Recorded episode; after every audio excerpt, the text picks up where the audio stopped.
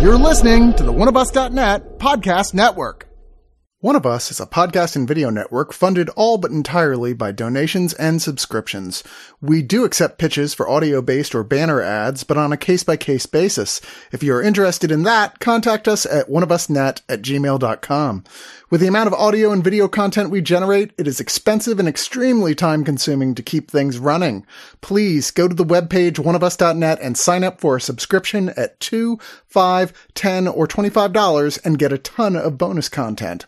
One of Us needs and appreciates all your support.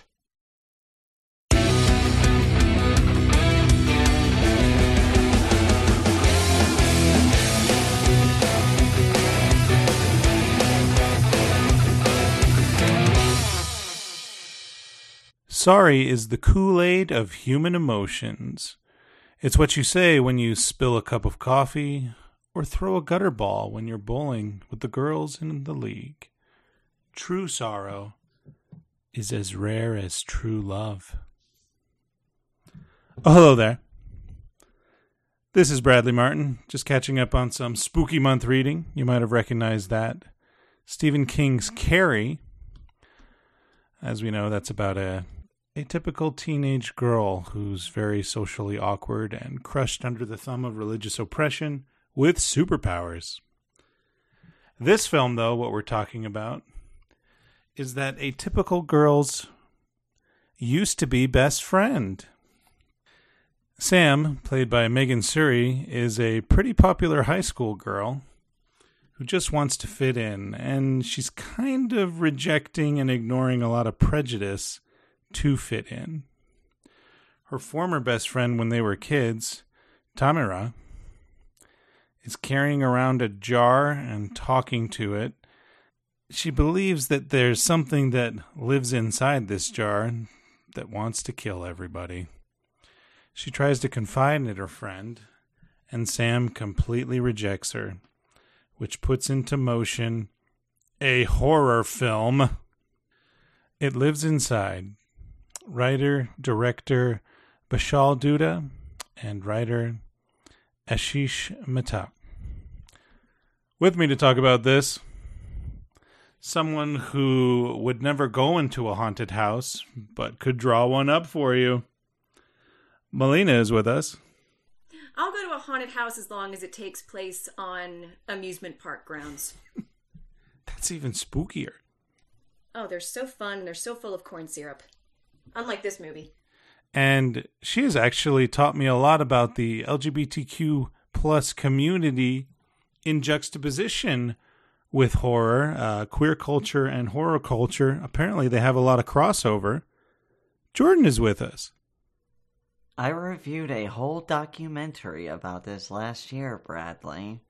Also, I will go to a haunted place as long as there is some gay shit involved. Otherwise, it's just sports. Yeah, I'm putting a staple on that. I was looking at Babadook and Pennywise uh, coupling art, and a lot of it was really good and honestly kind of touching. Aren't those adorable?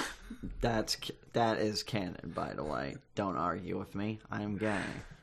So it lives inside horror film set in a high school where this invisible monster is terrorizing things and uh, all around good natured, good meeting Joyce, who is a teacher, Betty Gabriel, is concerned about Tamara and Sam.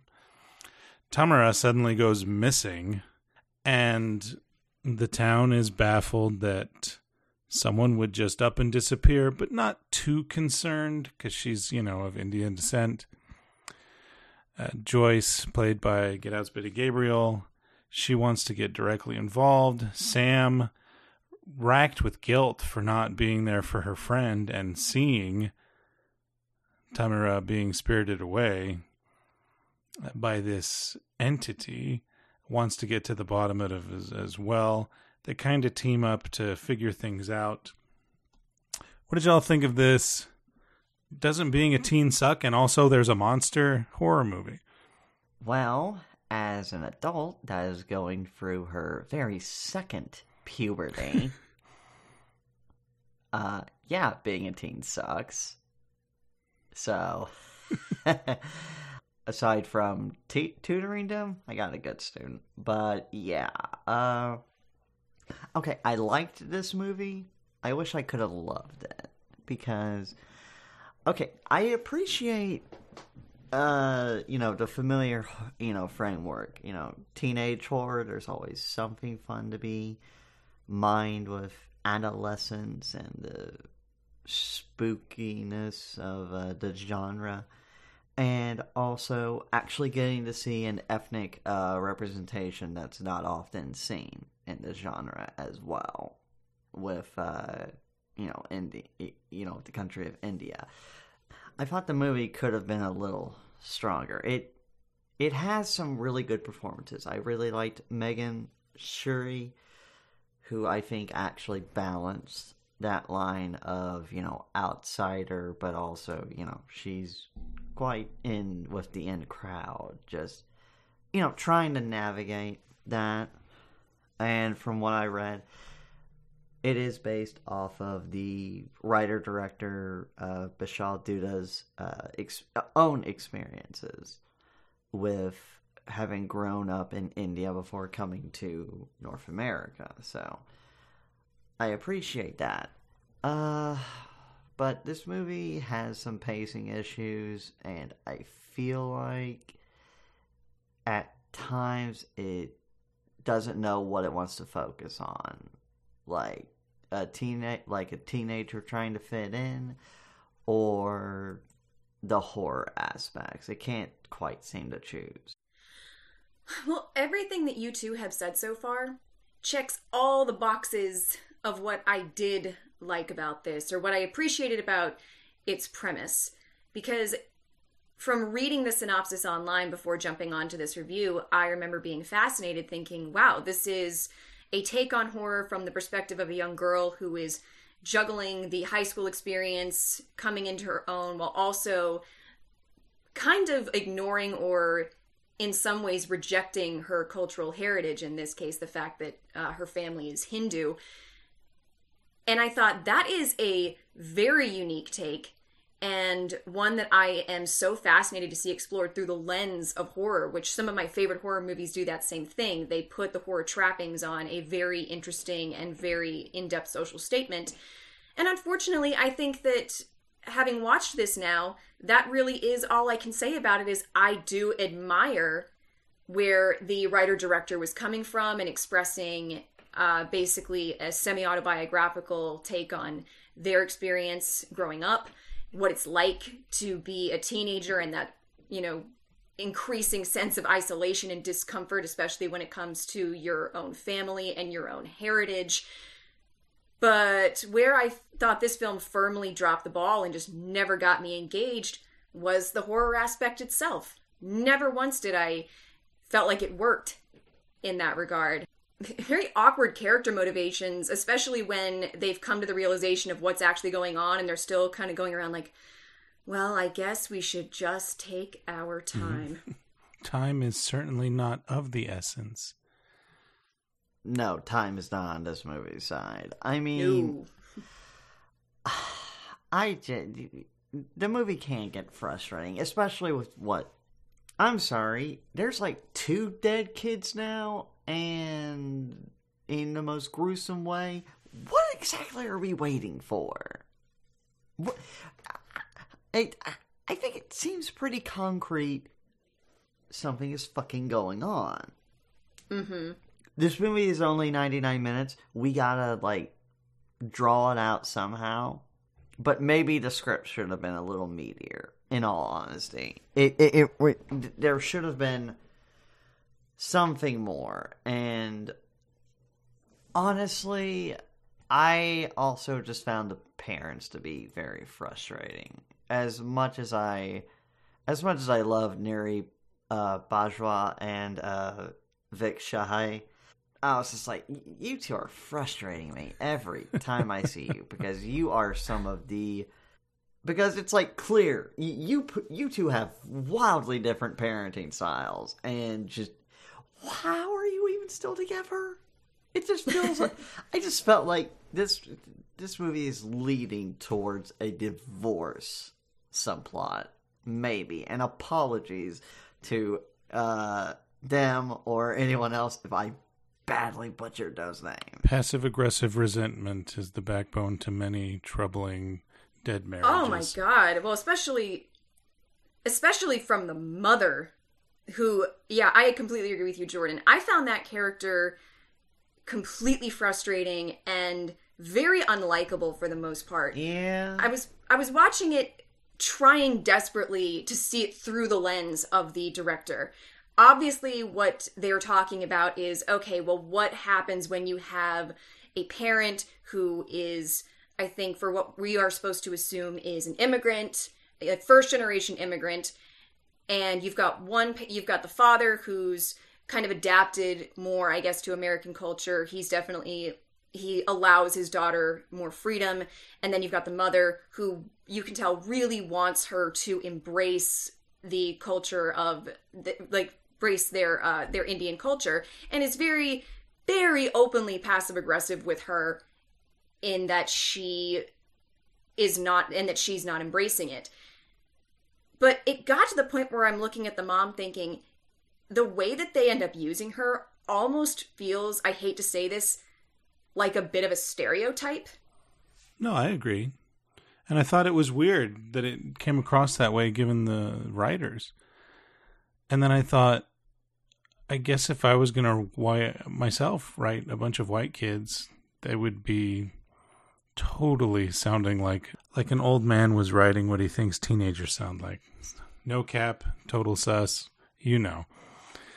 What do you think, Jordan? I pretty okay. I pretty much read what the writing of the teenagers to be as. How do you do, fellow kids? Yeah. the prejudice was kind of spot on. Yeah, I think that that girl being all like, "Oh, you're Indian, so you were you were yeah, okay, born well, to be the, good okay. at calculus," and oh, don't you speak Hindu language? Like, no, it's called Hindi. And they're like, whatever. Okay, look, if there's one thing America excels at, it's prejudice, baby. that actually came across as pretty realistic. Yeah. Just coming from the perspective of a of a young, you know, teenage girl who knows nothing about this other culture, and not even from a sense of trying to be prejudiced, just from a sense of ignorance. Yeah. yeah. I was like, that actually was the most realistic scene in the movie. And I thought that was something that they were going to come back on. There were so many characters in here, including the the maybe boyfriend who they introduced early on, where I thought, are they going to come back in some way to show that underneath this feigned ignorance there is actually prejudice which is something one of the many things you feel like the movie could have played with had it decided to go there. And they just kind of don't. Those characters come they go and are never seen again. Well i will say this. What little we do see of this demonic spirit the Pishach uh actually is very good. Like i thought that aspect was really well done and like the little brief glimpses we get and how we actually see it like killing and destroying somebody while you know we don't quite see some you know we don't really see anything there that was actually quite effective. That was really good. I gotta give the movie props on that. The practical effects are really fucking great and they honestly help jolt this movie alive when it needs to. So did you did you guys kind of like it better when they were implying the monster rather than showing it as opposed to what they do at the end where I thought that they maybe did a little too much with showing uh, it to I, you? I honestly liked it. I, I honestly liked it both ways. I liked I, I liked it when we didn't see too much, and I honestly I did like what we did see, like the designs and how well and like how good it looks in the shadows. Like that's something uh, to be said right now. It's like if you can make an impressive new movie monster and have it look good both in light and shadows, uh, that that that that's impressive to me. Yeah, I enjoyed the creature in the feature invisible or not. Yeah. I think my favorite, uh, my favorite practical work in here involves uh, someone on a swing set, which I won't go into more detail than that. It's actually the one scene that I rewound because I was like, wow, I'm actually really impressed with how they how they did that. I think that was clearly wire work or if it, it wasn't, it definitely gave the impression of being wire work. Mm-hmm. Um, and I did really actually, I liked the creature design, but I remember thinking I would have loved the hell out of this if I saw it in a Guillermo del Toro movie. but here, it with the story we're given prior to its reveal, it felt kind of odd that it looked the way it did. It looks phenomenal. It's just odd that this creature design was put into this story. Yeah, I can understand what you mean. And now let's hope that everyone understands our final thoughts. Jordan, would you start, please? Uh, I thought this was a fascinating idea that didn't quite live up to its potential. A good, a, a very good leading performance, some excellent scares and effects and, and effects work both digitally and practically aren't quite enough to help make up for the wasted potential this movie had and I really did want to like this. I really did, but it's a swing and a miss. I do hope Bishal Dutta does get to do something more. Like I really do hope this movie puts them on on the map to uh, let him be able to expand his uh, filmography and skills more. Uh, I'm going to give it a slight recommendation, even though I'm really not the biggest fan. So I'll go ahead and just say like six out of ten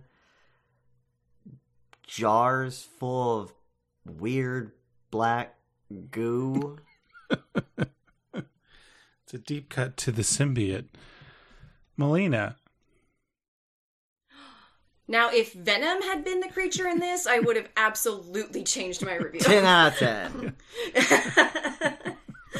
um, yeah, Jordan, I think you nailed it with the six out of ten. I will go ahead and echo that with six, and I will give that six out of ten. Uh, ridiculously cool monsters that I hope Guillermo del Toro doesn't end up suing the movie for. It was just that level of like, holy shit, this looks like it came right out of his catalog.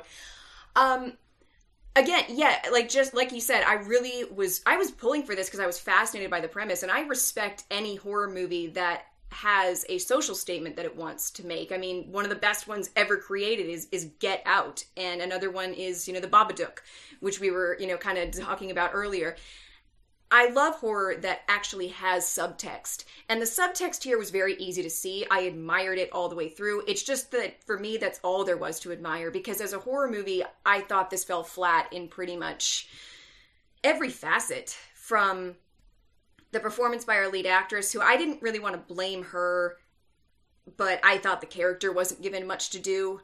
She's just kind of there to look a combination of bored and tired for most of it. But I did think she got better towards the end. That's because they actually gave that character more to do. It just kind of wasn't enough to cover what had come before. But yeah, I think that there was quite a bit of wasted potential here as well from how deeply they could have explored the subtext, how they could have actually made that subtext horror in and of itself, which I can't think of a single example of it doing. Um, and I'm just kind of sad that what it does lead with are some of the more tired tropes. You know, characters making really stupid decisions that frustrate you, jump scares, fake jump scares to boot, and just some quirky camera tricks, which sometimes work and sometimes don't. I wish I could recommend this higher since we're dead smack in the middle of spooky season, but I really can't be on if you just have a love of, you know, low budget filmmaking and you want to support first time writers and directors, then give this a watch on that and I do agree that I want to see what this person, uh, what what Dutta does next. Uh, but other than that, yeah, it's just it's kind of a pass for me, and I just want to go watch Carrie instead. The Brian De Palma one. Well, for me, I probably enjoyed it the most, but I hear everything that y'all are saying. The uh, practicality of the monster, so cool. But I hear the frustration, the the swing set set piece. I was like, here we go. This is revving up. I am loving this. But the scene that follows is, you know, the typical trope of, oh, what a tragic accident that no one can explain. And I'm like, well, you have an eyewitness and tons of crime scene to look at. It seems like a lot of this can be explained. And they're like, nah, moving on. And so, yeah, very weak. In fact, when this ended, I was left with a feeling of, and maybe this is a compliment.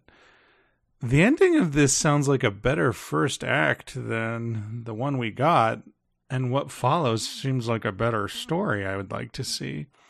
So, really? so I'm not sure what to do with those particular feelings as a critic because it doesn't sound like a negative, but like, hey, can can we get the rest of this?